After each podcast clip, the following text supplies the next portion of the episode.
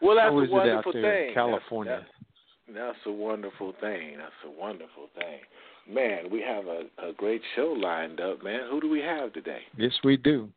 We got Miss or Ms. Vikki Claflin. And uh, Vikki, I'm going to apologize because I want to be able to pronounce your name right, and I don't know how to say it right. So Um, I, Every, everybody says that it's Claflin. Yes, I am. Did I get it right? You did. It was perfect. Oh my goodness. Oh, perfect. That's the first time today I've heard that word "perfect" in, in reference to me. That's pretty good. How you doing, Vikki? I got it right the first time. Oh, you did right. you let me say it, and then you took mine. no, I was sitting over here uh trying to figure out, you know, um what Vikki was going to call her next book, you know. Uh, I like the title Who Left the Cork Out of My Lunch, but for the for the West Coast, you got to write something like Who Left the re- the rolling papers out of your lunch. Well, I could, but I might have a hard time getting that past my publisher. well, Vikki, we're glad to have you with us today. Yeah, um, could you could you start you. by just saying a little bit about this book and uh, uh, what what what drove you to create it? Well, the book the book is it's called, of course who left the cork out of my lunch, and it's a it's a compilation of humorous essays for midlife women, and women 50 and over, about the funny things about aging in a society that worships youth, basically. So, because you know, it's a hard time. It's, it can be a very difficult time for some women, and and we need to find the funny in it. It it makes it easier and more fun, and and we don't need to be 21, and you know, so it, it it appeals mostly to to women that are probably 50 and older, like me. You're older than 50. I'm going to be 60 in four months. Congratulations! Congratulations! Thank you. Thank you. You're you're still the youngest person on this show, so you're okay. Well, you better quit well, snitching. I haven't Matt, been the youngest Matt, person Matt, on the show Matt, for a while. Matt just over there just snitching. He just over there just telling. That's my job. Vicki, I have a question. I I'm really interested in this um the topic mastering midlife like a ninja. That I think that is such mm-hmm. a creative title. I I just loved it when I saw it. So I Thank we you. got to talk to this lady. I thought that was creative. So, what do you want to tell us about mastering midlife like a ninja? Well, I think you have to, and like I say, it's difficult for women in this society because we are a society that's very youth obsessed.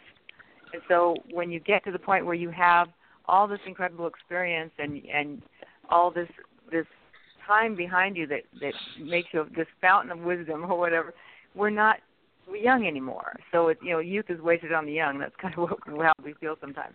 But women at, at midlife tend to feel start to feel irrelevant and they start to feel invisible Uh-huh. because they're not young Yeah. anymore. So I'm saying Right. to people, we've got to just take this aging thing and kick it in the butt and and own it and say, you know, we aren't defined by our youth. That's that's crazy. When you're young, you're young. When you're when you're 50 and 60, youth has left the building. It's not coming back.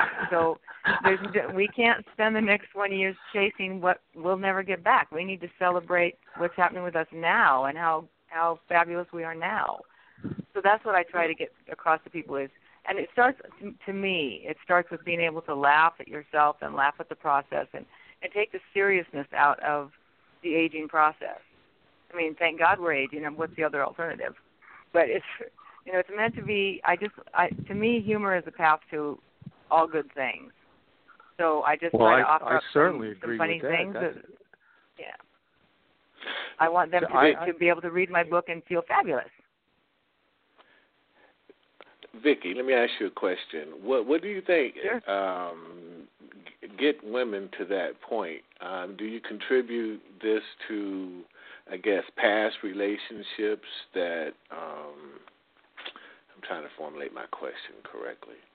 You know, because what I see in a lot of guys, you know, we've done a lot of shows and different relationships and stuff, and there's a lot of guys that complain that they've been with uh, their significant other over the years, and for some reason they got comfortable in their situation and kind of let themselves go, or their relationships beat them down, and once Mhm. that's over, now um, your book here, I can see where it would be helpful to help, you know what I mean, reinvigorate these people Mhm. because there's a lot of women that's coming out of absolutely situations. absolutely Oh, you know I hope that made sense. I was trying to put it together It from a man's perspective. You know what I mean? well, you know, think about this too. When when men go through their little midlife thing, you guys get Ferraris and young girlfriends. When we go through our little midlife thing, we get chin hair and back fat and and dro- droopy boobs. You know, it's just like it's not fair. Uh, And you know, and then women are defined in two ways. If you if you go after looking young and you get you know this done and that done, everybody says you're vain and shallow. And if you just go natural, now you're letting yourself go. So it's, you have to navigate that line, and for women, it's very hard. I don't have nothing against the cougar movies I be watching. Those cougar women are thirty, sweetie. You got to go up another decade or two. Oh, okay. It, life's Uh, pretty you, easy you at just, thirty. you just I wish you guys all quit busting confused me out there. He today. thought Cougar started at sixty. I no, no, no, quit. no, I wish I wish you guys quit trying to bust me out today. I got stuck way back there at the chin here, man. That was like that was a powerful statement right there. I, I think that this whole idea of invisibility is really powerful, uh, Vikki. I hmm I think It it's is. excruciatingly painful for someone, um, a woman or a man, but in this case we're talking about women. It has to be very painful to to to feel like you're not seen anymore. Yeah, absolutely, especially if it's a, a woman who up until then has felt pretty or desirable or attractive or whatever yes. adjective she likes to use. But um, mm-hmm. certainly you're not, you know, the your you know son, 27 year old son's boy guy friends aren't looking at you like, oh, gee, your mom is hot. They're like helping you with your groceries, you know, and looking the other way. And I was on a plane. I went to a writers conference um, about a month ago, and I was uh, on a six hour flight on the way back and. I was sitting on the aisle, and there's this young guy that looked about like my son's age, probably late 20s, who's sitting in the middle seat. And he was really, we got this great conversation going. And then along comes the girl that's sitting by the window, and she's in college, and she's got the blonde hair and the gazelle legs and whatever. And I spent the next five hours talking to the back of this guy's head because he didn't look at me again for. I mean, he didn't even finish the conversation before he turned around and started talking to her.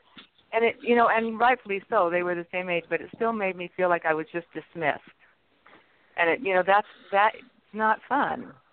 So I had to make a had to make a story out of it make it funny but it, it was a, it was a shining example of what happens to women when they get over fifty Very good point, and I think uh, what was also going there on there is that he was missing out on something really special to get to know you. I mean, you, you're a person who's got a rich background in all kinds of interesting parts of your life, and he turned to somebody that looked younger, who has to have way. has to be a less interesting person all around.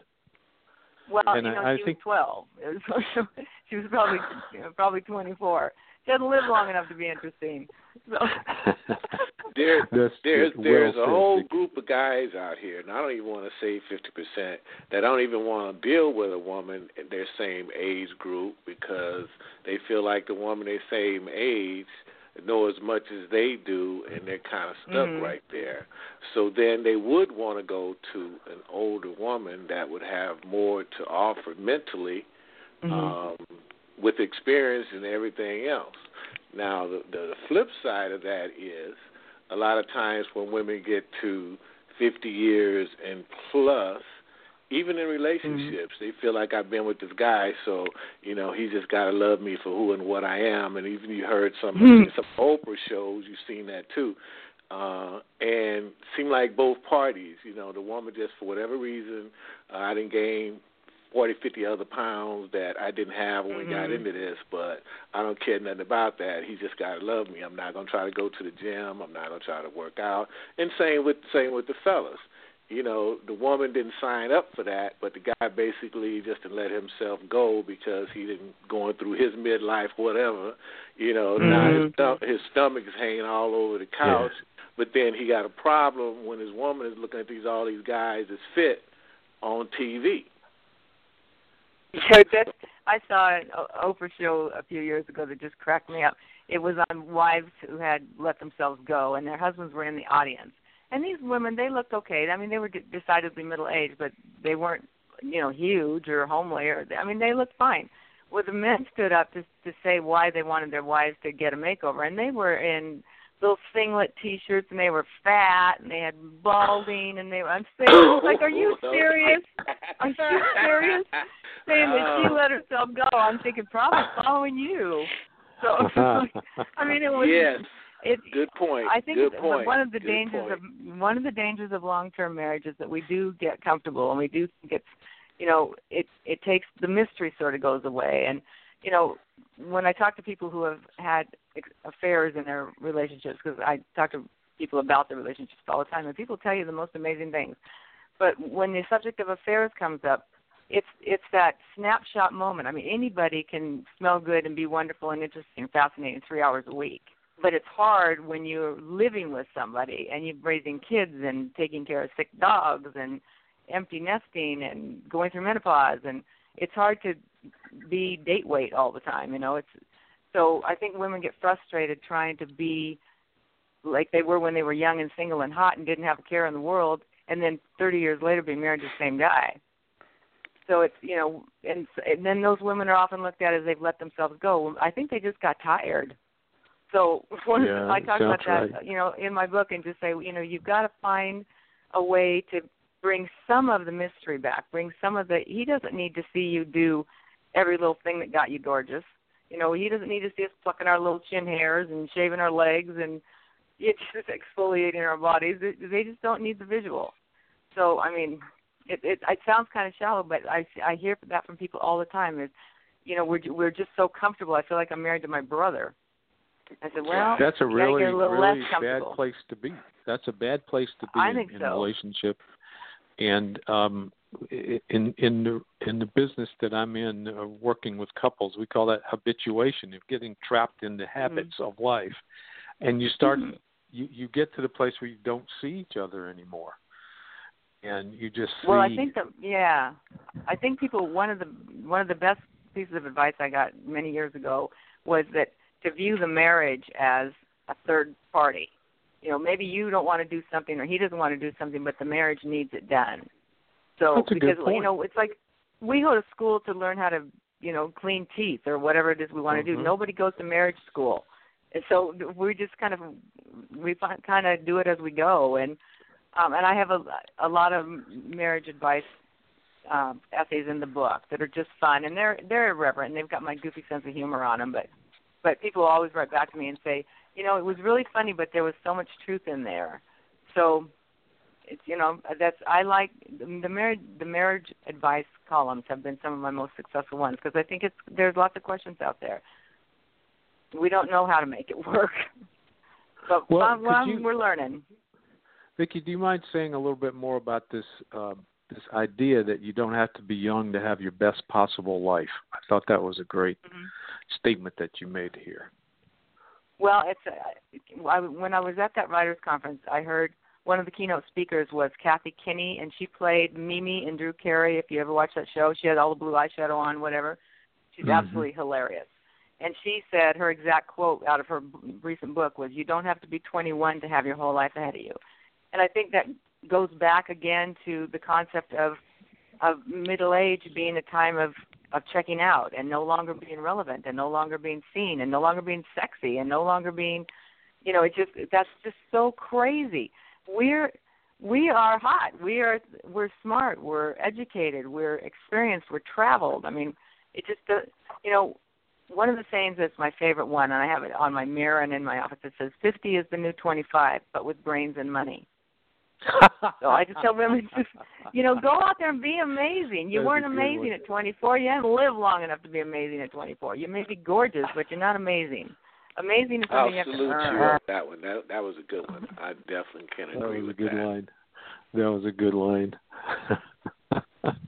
Fifty. Say it again. Say it again. It says 50 is the new 25, but with brains and money. Oh, that's good. I like that one. That's a really good line. I I think that this this is a this is a beautiful concept and it and it's very timely and I'm hoping that this kind of information really gets out to a lot of people, obviously to women, but to men mm-hmm. also. And and given that a lot of our listeners are men, I'm wondering if if if men are out there right now and they they have at least a little bit of an open mind to what you're saying, what do you think you would want them uh, to be thinking from this conversation? What what would you like for the men listening to pay special attention to? Well, I that's funny that you should bring that up because when I first started doing my marriage advice columns, they were they were written for women, but basically they were about the men. They were about what their husbands can do to not screw up Valentine's Day or whatever, or miss her birthday, or Uh-huh. how to apologize to her. And and it was funny because I have a I have a smaller group of but very very vociferous readers of of the male persuasion and several of them got together and said, you know, hey, hey, hey, we read your blog and we read your posts and you're hilariously funny, but what about us? How come you never write anything about what you guys can do that, that irritate us and we really like you to stop doing, preferably today? Mm-hmm. So I said, well, I can do that. So there's uh, there's a few in there that are geared towards the men, and just it's you know it's pretty much the same advice. People are people everywhere, but you know, but in it but it's in reverse. Just you know take time to to listen to her. There's certain ways of apologizing. There's certain ways of not apologizing, even though you say you are. There's you know when she says when she says not tonight, dear, I have a headache. Maybe there's more to it than that. Because unless she's prone to headaches, she doesn't have one. So why is she saying that? Um, just Uh-huh. so we I give them those kind of advice columns, and and I've had several emails from from guys that just said, "Oh, that's what's wrong." I said, "Yeah, maybe. If you haven't told her you loved her since the day you got married, yeah, that could be a problem." Wow. So I'm developing a male readership, which is which That's has been good. really fun for me. Yeah. So yeah, they can certainly buy the book, or I, a lot of my female readers say, you know, I printed this one out and put it in my husband's briefcase because I wanted him to read it, or I read it to him myself last night before I went to bed, or any of that kind of stuff. So what I found really fun is that this book is being shared by married couples. That's a good idea. Do you do you ever mm-hmm. recommend that they read it together at the Oh, same absolutely. time? I mean, Absolutely. Yeah. I mean, I think they'd howl. I mean, they just that's what this one woman emailed me and she said we we sat up in bed and I, I read read in one of your posts and we were laughing so hard. He said, "Well, give me another one. Give me another one." So she said, "Now every night we pick one out and read it." And oh, good so idea. she said, "He just thinks you're hilarious." So Good it's just idea. it's a funny way of of introducing common sense. That's I just tell people my book is a, is a combination of laughter and common sense, and it's just you know delivered in my goofy voice. Lamont, I think I cut you off there a minute ago. Did you have something you wanted to say?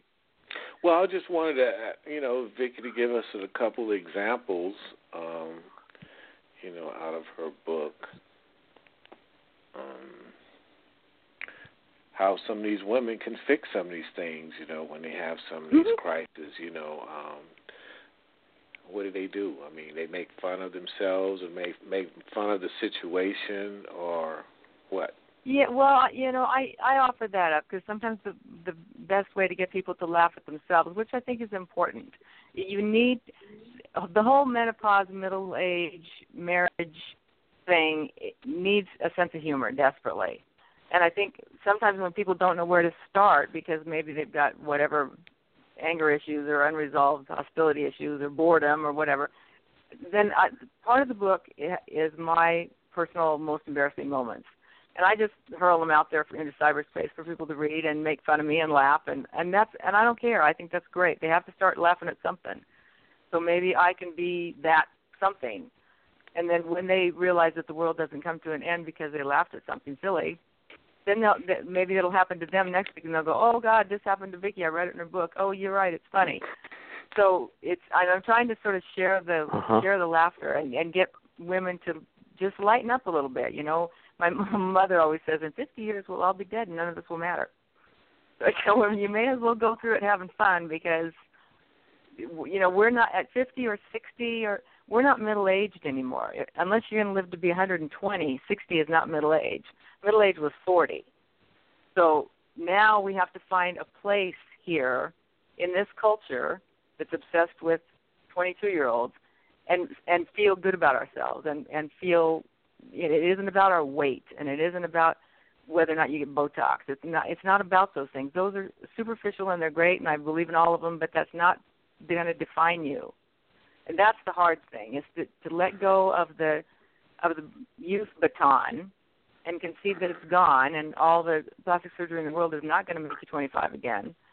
So, so let's Vikki, celebrate this Vikki, time. I want to ask you a question. I, based on what you were just saying, I live. My office is in Boca Raton, Florida. I don't know if you're familiar with Boca, but um, it's very it. affluent. very mm-hmm. affluent. Um, we're about 45 minutes north of Miami, um, and a lot of women, people, men and women here, but particularly women, spend a lot of money on Botox. And I was mm-hmm. wondering what you just mentioned it. You just used the word Botox a second ago, and mm-hmm. I just wondered what's your advice to women about that. Oh, I mean, I love Botox personally. I think it's fabulous. Um, it's so. I mean, yeah. I think all of that stuff is if you want it and you can afford it, fine. But I I think just just ask yourself what you're trying to accomplish and why why it's important to you. I like it because it makes me look less, more rested, and it uh-huh. takes. I have one of those deep furrows between my eyebrows that makes me always look slightly pissed off. So I don't like that. I I want laugh lines. I love, but the the thing in the middle of my forehead, no, I don't like that. So she takes so it makes you that, and I'm more relaxed and less pissed off, huh? That's funny. Yeah, exactly. More relaxed, less pissed off. People are so much nicer to me. But uh, you know, I like that. And so, but if a woman said to me, and they have, well, uh, I would never have injectables. Fine. You know, if you don't, if you don't want to do that, don't do that. You know, if you don't want, if you don't like porn, don't watch it. So it's like if you don't like Botox, don't get it. And that's I I don't think it saves anybody's self esteem. It's not like I'm I'm more confident. I was confident before. I just didn't like looking pissed off. So you know, you ask yourself why you're doing it, and then if it's if it's a good, healthy reason, and you've got the money, absolutely. Well, I tell you, that's the first time what, I've ever heard anybody give that reason. I think it's a good one. what do you think about women doing liposuction over fifty? Oh, I think why not? You know, I just I don't know. I the whole the whole plastic surgery thing is just the the kernel in the middle of the of the whole discussion is why are you doing it? If you're doing it because you want people to think you're 10 years younger than you are, mm, you're not going to be pleased because the you know it, plastic surgery is usually one place. Botox is usually on the face. What are you going to do about the rest of your 60 year old body? If your face doesn't yeah, match your body, point. you may as well wear a big sign that says, "Gee, I've had something done." You know, or if your boobs are up around your clavicles and they don't move when you lay down, those aren't yours. So, and maybe it matters, maybe it doesn't. I don't know. But so, I, so tell me, do you have do you have similar advice to men about that, about uh, Botox and and no, uh, I plastic haven't done surgery? The, I, I I've got one in my mental queue, but I haven't approached that one yet because I'm still having to get past all the women that wrote in and said, "I can't believe you should think I should get Botox." I didn't say you should get Botox. I said, mm-hmm. "Why not?" So, and I live in a little town in Oregon. I'm not sure if all the orchardists and wineries here are ready for me to tell men should get Botox. but I think that they, well, absolutely they if they want it. I was thinking you know? about what you said about the story where the men were talking about how they wanted their women to look better, and then the men stood up and they mm-hmm. looked like they need all the, more help than the women did. So I was wondering if you gave advice in the other direction because I'm, you know, where I live, the men do it probably as much as the women do, and I've just been curious about that. It's well, it's a I little think in scary average, to me. Yeah, I think average male America and you know rural America and all these other places. I live in a real small town, and and I think it's there's not the expectations on men in our culture as there are on women to stay forever young. Men, you look at the movie stars that are men. I mean, these guys are in their 70s and 80s, and their their co-stars are 30. It just and nobody thinks that's weird. But if it was a 30-year-old man and a 75-year-old woman, we'd think they're both crazy. Women are expected to age better than men are expected to age. So when you guys get, you know, a little chunky monkey and whatever, and the hair falls out and the skin starts looking a little weathered, everybody says, "Oh, he's so sophisticated. He looks like Sean Connery." We get lined and a little droopy and whatever, and everybody says, "Oh my God, she looks like Drew Carey." You know, and that's not that's not fair, but that's that's the reality of it. So we're just we're not allowed to age. So if we're just put us in a jar and just keep us 25 forever. Lamont is laughing because he still has yeah, hair. Vikki. There's some men out What? there that give. There's some men out there. Come on, we can't condemn all the guys. Now I got to play the little devil's advocate. No. I'm not. I'm, there's I'm, there's some you there's some men out there that appreciate the woman that's a little chunky, but that's making an honest effort not to get over chunky. Yeah, well, that's. I mean, bootylicious is a word for a reason. Mo- uh, Most men I've met would say if their wives gained ten pounds, they they would think it was cool. So uh, Did we she say women put. bootylicious? N- Is that not what if she she did? not not if she weighed two eighty already. Well, that's you're absolutely. What I'm saying is, the average man that I've talked to, I will limit that. It says that he would he wouldn't mind more curves on his wife. W- women tend to be the ones that that define the weight thing. It's you know, and I realize that I mean you're gonna have callers that say, "Oh my God, she was so general, she was so sexist." I'm I know I'm making general statements, but in our time constraints, I have to just sort of throw it out there. But if we had all day to talk about this, I could get more specific. But by and large, my personal experience with men is that they like their wives a little heavier than their wives think they should be. We like. to Well, I read I read some research. Maybe you can use it. I can't remember where I read it, but it was like in the last couple of years that said marriages do better when the woman is a little thinner than the man. I thought that was really interesting. So it doesn't well, I think- matter how thin she is, as long as she's a little thinner than he is, he's okay. Well, I think it. that sometimes for uh, for uh, we because women don't. A lot of the women that I've talked to don't like to be bigger than their husbands. It's it's not harder on him; it's harder on her.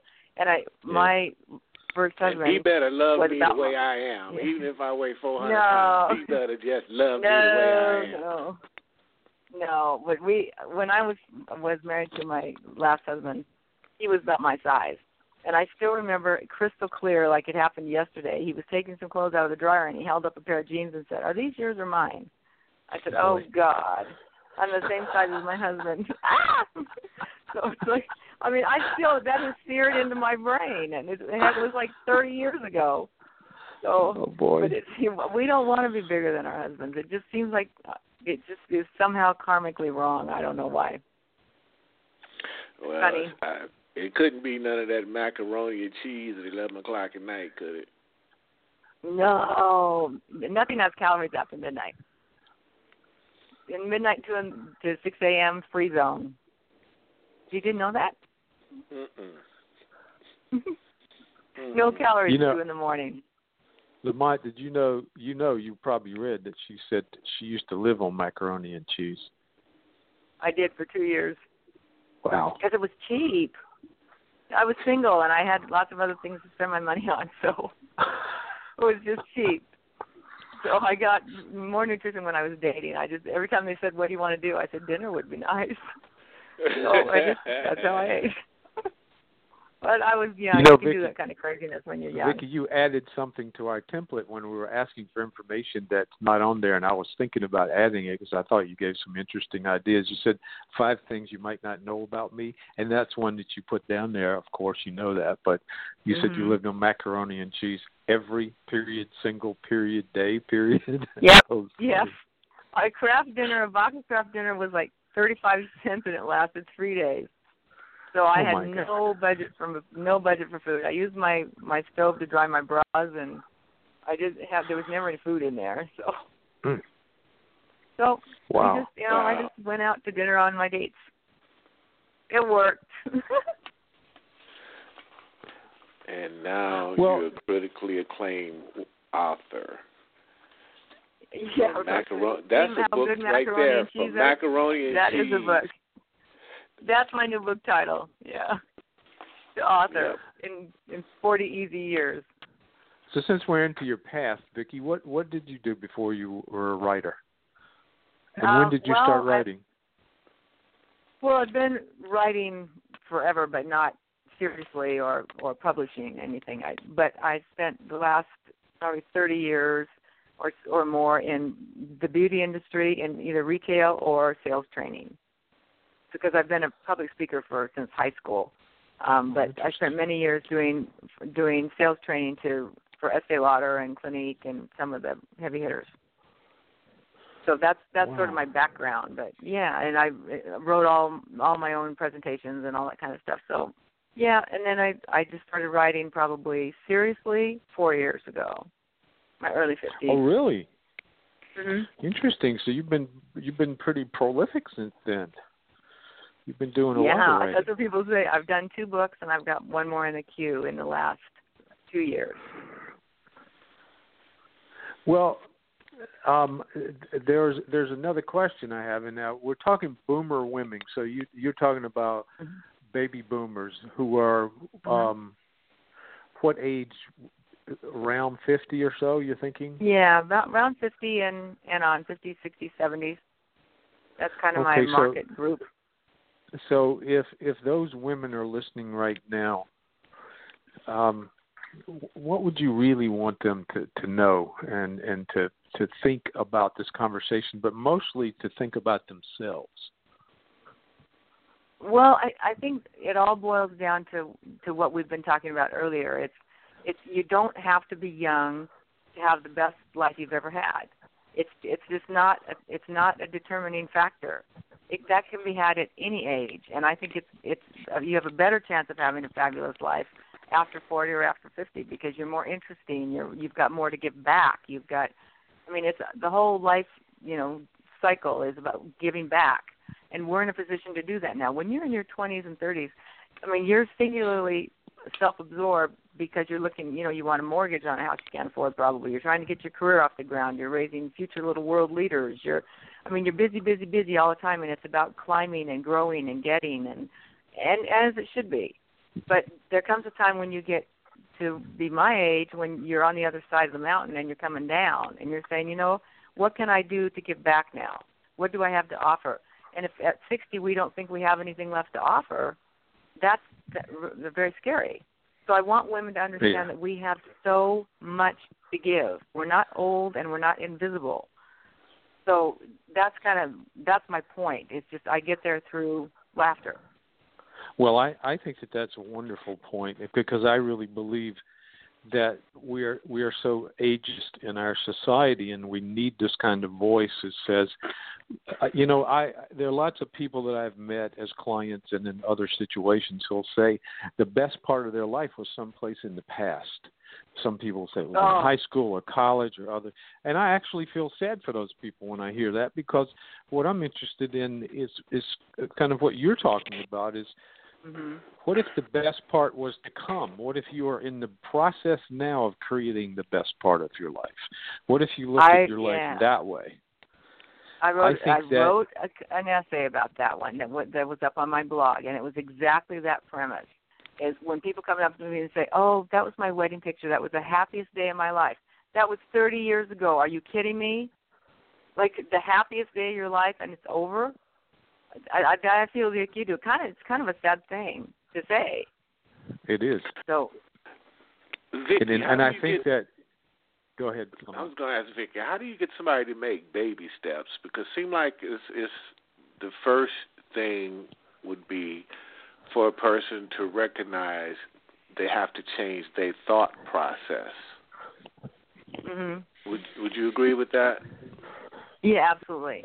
Absolutely. On how they view a situation. First, the thing they have to really look at that in order to see the humor or the funny in it. Mm-hmm. But I guess my question would be: Is is there baby steps for a person like this? A person that's just coming out of a depressed situation that that don't see uh, the positive. They don't see how much they have to offer. They don't see how much they, you know, experience or what they have to contribute to a situation.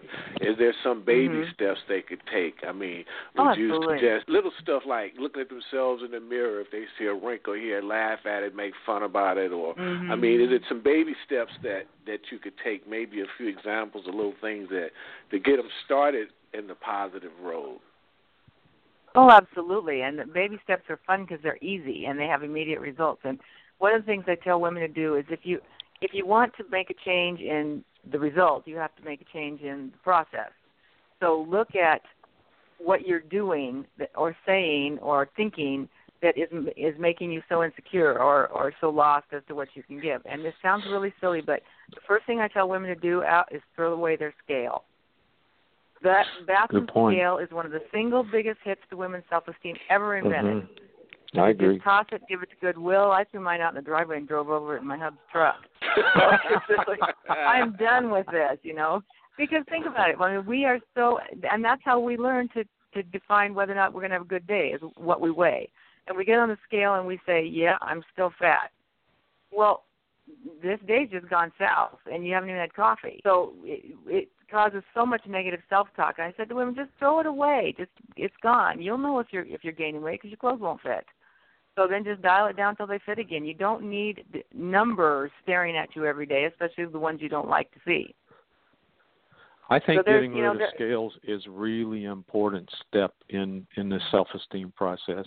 I I, I, I think uh, it's just truly important. It can be a highly, a very powerful object that, as you said, if you get up in the morning, the first thing you do is get on the scales, and it is not going in the direction you want. It can actually mm-hmm. ruin the rest of your day. I know. I've I've seen it happen over and over and over again. I t- women mm-hmm. talk to me all the time about, well, if I would just lose this this last ten pounds, and I said, well, how do you know you have ten pounds to lose? Well, because I weigh 180 and I need to weigh 170, or I weigh 110 and I need to weigh 100 pounds. I'm thinking, well, you only know that because you weigh yourself every day. Stop doing right. that. Stick it under the, the bed, real, throw it out the window, yeah, whatever. you're right. The real question is, are you getting healthier? Not do you weigh more or less. I think that's something you can feel.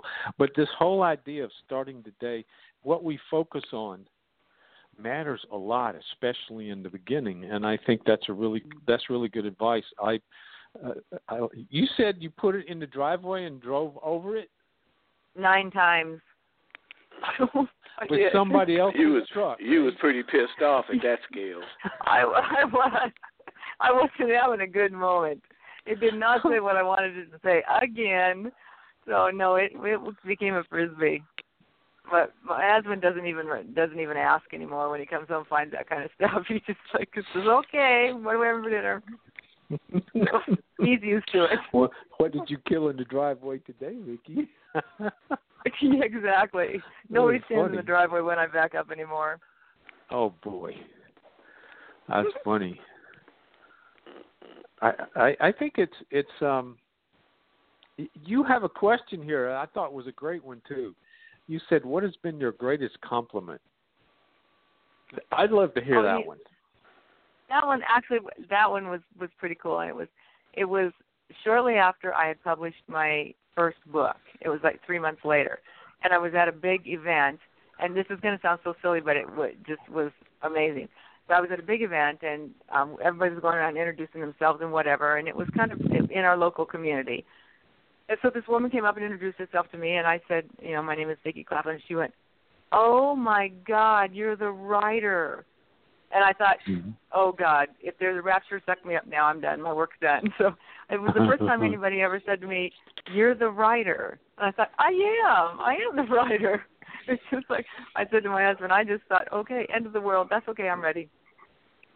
I've done my work That's now. That's beautiful. That's beautiful. Yeah. It's Well, just, well, you know, when you're. here- Go ahead. Go ahead. No, I'm good. Okay.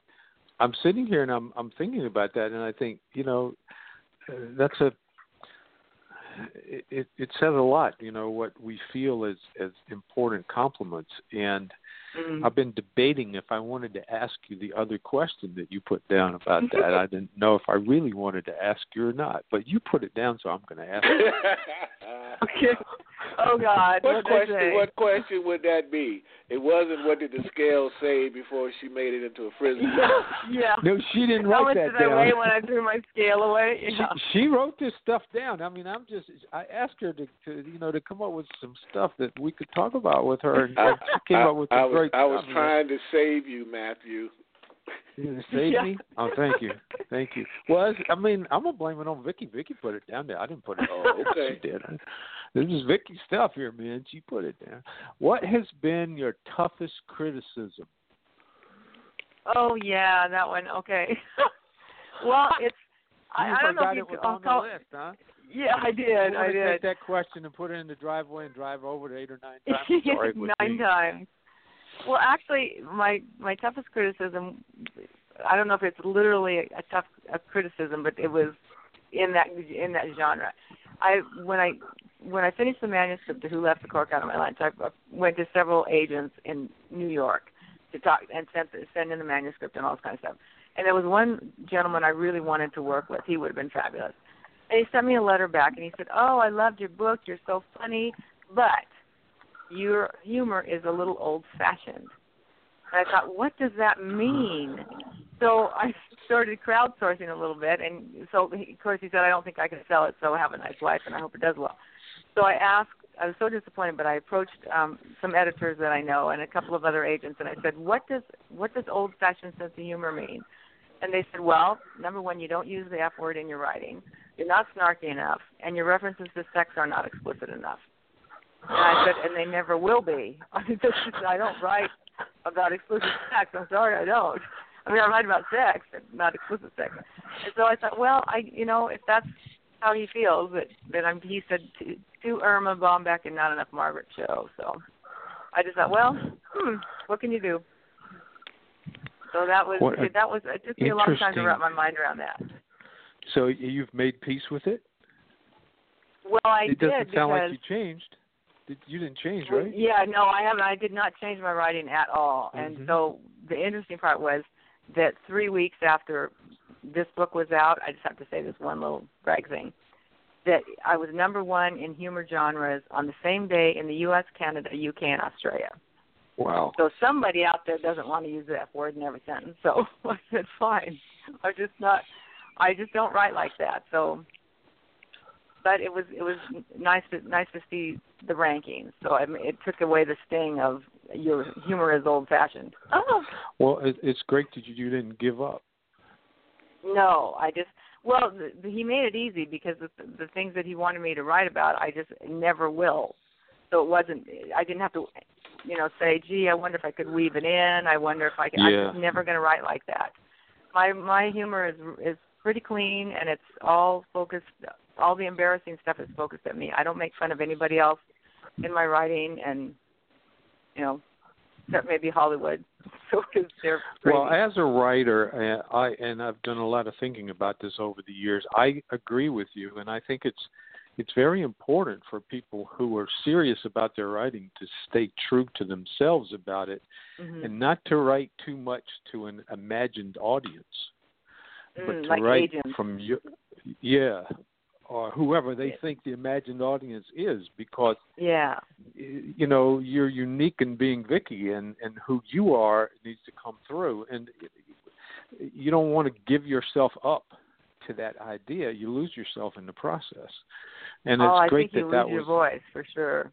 exactly that's what I was thinking. You're going to lose your voice, and you have to write for a while to find it, and you sure don't want to give it away to somebody else's vision of who you should be or could be. And I think that's that's a good story because I I hope that there there's probably a lot of people out there right now listening to this, and I would imagine, especially women, who are thinking about writing and are thinking. I'm working with a client right now who is 52 years old. She's writing her first book and it has some humor in it and and some mm-hmm. life lessons in it and I've been really encouraging her. She says to me, "Well, I don't know if this is funny enough." And I say to her, "Write what your heart tells you to write." Mhm. That's that's Don't worry. I, that, people ask me that now too. They say, you know, well, I've always wanted to write, da da da. da. And I said to them, you know what? If you want to write, the best advice I can give you, write.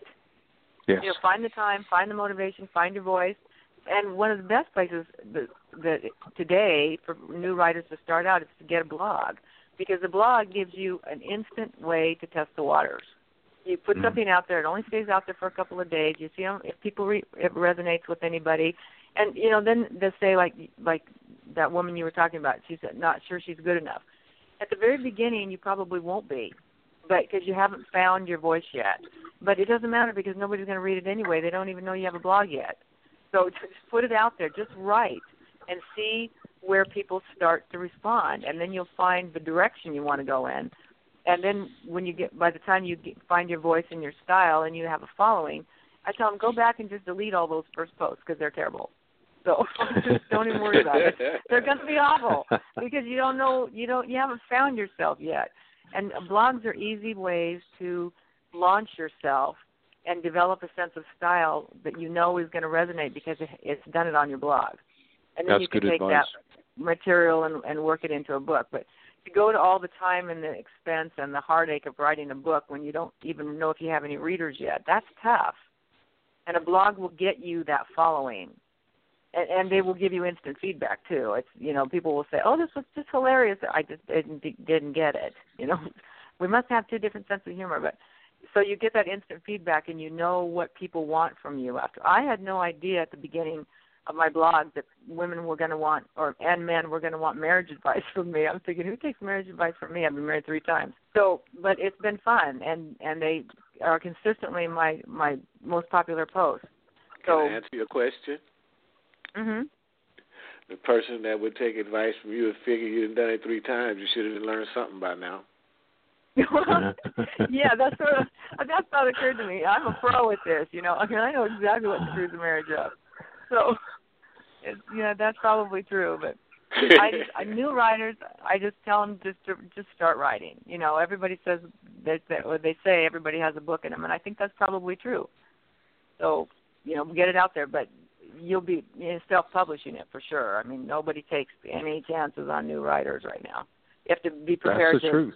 you know cut some checks and and get it published and then do your marketing. And it's that was that was one of the toughest things for me to to uh, for all of us that were new to learn is that it's 10% the book 90% marketing it.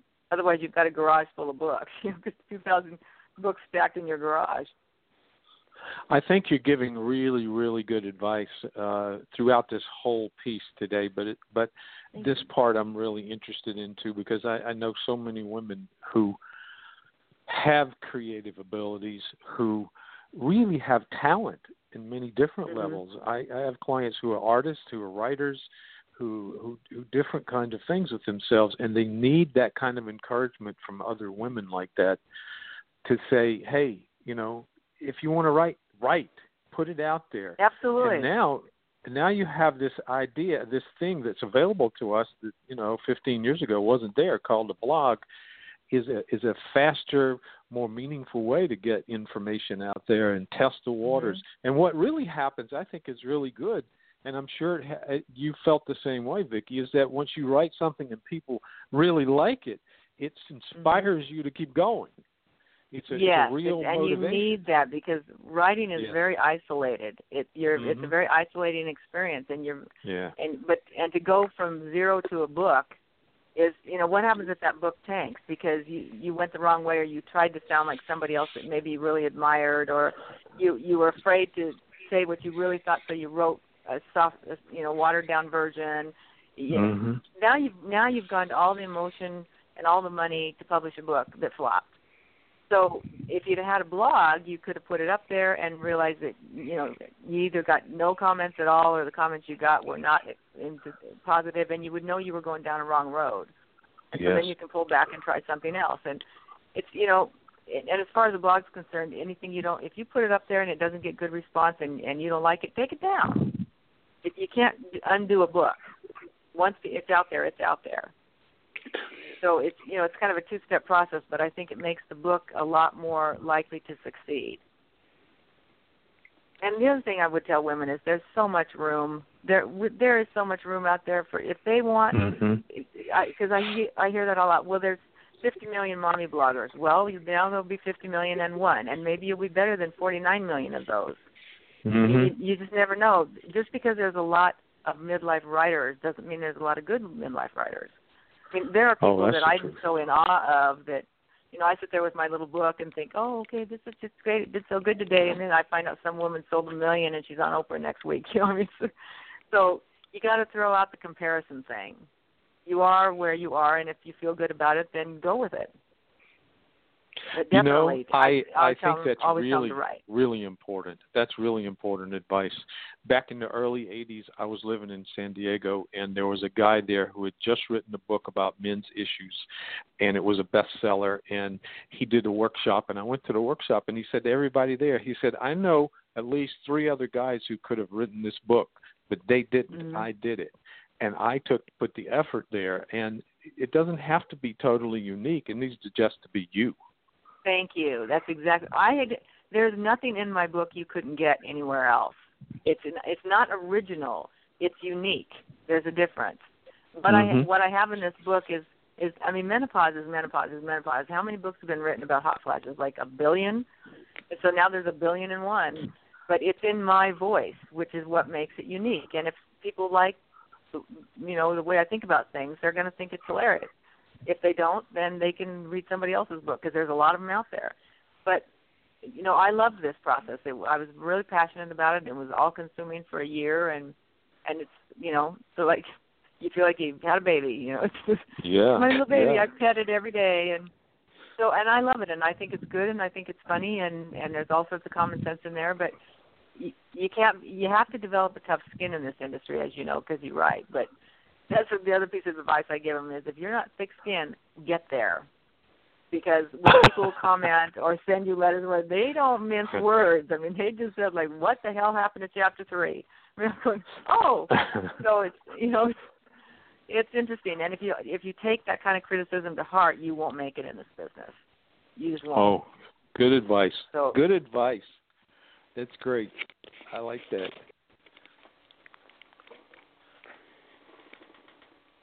You know, there's a there's a I know we're almost at the end of our conversation, but there's a quick little Jewish story I'll tell you that fits for this. There's a a story that uh, Rabbi Zusha, who used to who was a, a very revered rabbi, said when he dies and meets God, God is not is going to say to him, He's not going to say to him, "Why weren't you Abraham?" He's going to say to him, "Why weren't you Zusha?"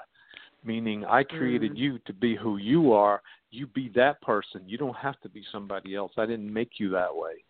And I think when it comes to writing and creating anything, it is important, as you said, to be unique and to mm-hmm. be who you are because you're already there about that. You are nobody else is like you. Very That's good true. advice.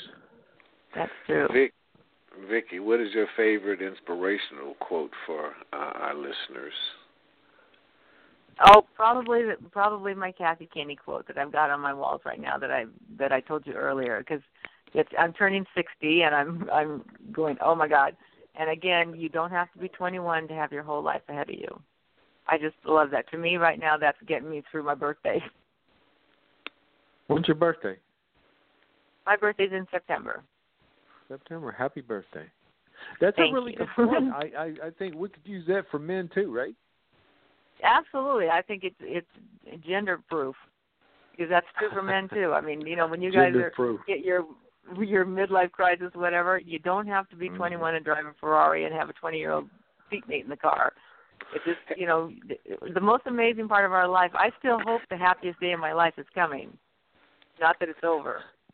Matt, what do what do men do when they have midlife crisis? I don't know what that is exactly. You don't know what it is? No, what is that? That's because you're still in yours, man. You don't know because you're still in it. You're Oh. swimming around. What do they do? Yeah. What do they do when they have midlife crisis? I Yeah. remember midlife kind of vaguely back there. I remember.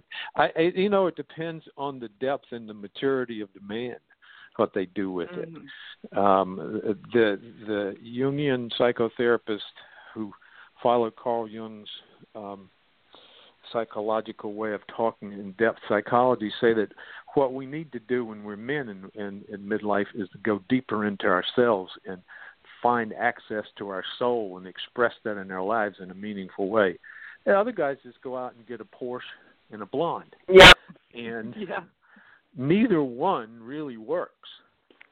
Huh. And so I think that there's a range between the and the blonde and the person who is really willing to take a deep look at himself and find out some more meaning and purpose in life.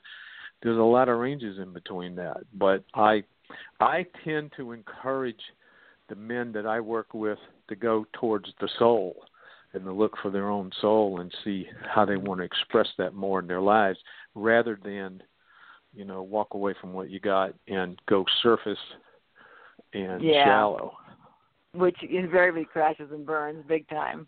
it does Right. it does Anyway, yes. so Vikki, um, we'd like for you to tell people how to get in contact with you how to access what you are you're doing how to get your book if you could just give us a little bit do a little commercial on yourself right now that would be perfectly okay with us Oh, un- thank an you. Um, who left- plug. There's um, Who Left the Cork Out of My Lunch is available, of course, on Amazon.com, Barnes and Noble, iTunes, um, and then my first book, which is called Shake, Rattle, and Roll with It: Living and Laughing with Parkinson's. That one is also available on Amazon, iTunes, and Barnes and Noble. And you can go to my blog. I'd love to have you there. It's uh, eight, laugh hyphen lines.net. You got to have that hyphen in there. Laugh hyphen lines.net and then you'll see all kinds of fun things. And that's the Well, best way to get it's touch with it's me. been it's been great talking to you, and I I hope that uh, a lot of women and men will start reaching out to you more than have before because of this opportunity. And I appreciate all you shared with us. And uh, I hope Lamont was listening because he needs a lot of help over there in L.A. A- absolutely. I'm gonna go and and, and and and read some of this stuff and figure out what did I go through in my midlife crisis. Yeah. But, you but have again, one. Vikki, You had one. oh, on behalf of Can a Player Play, we definitely appreciate you for taking the time and Thank you so much. in. This has been a lot of fun. and chatting with us. And we know you're going to have great success with your books. And uh, we hope you come back and uh, visit us in the near future. Wonderful. I would love to. I would love Thank to. you, Thank you. Bye. Bye. Thank you so much. This is Vikki Claflin, and I said it right, even if my You esteemed did. colleague didn't. You did. I said it right, Mrs. Vikki Claflin. Right. I'm losing Thank you. steam over here in Boca Raton. Perfect. You guys go pick up her book. Uh, it's available on her websites and all that good stuff she just mentioned. And you can get this show too on iTunes and other podcasts. And you can definitely get it at worldmovement.com, blogtalkradio.com forward slash player. You can get it there too. Uh, share it with your friends, share it with your neighbors, share it with your neighbors' neighbors. Just make sure everybody hear it because I know there's something that you could take out of this that will help you daily. Think I said enough, Dot? I think you did a good job of closing this sucker out. All righty then.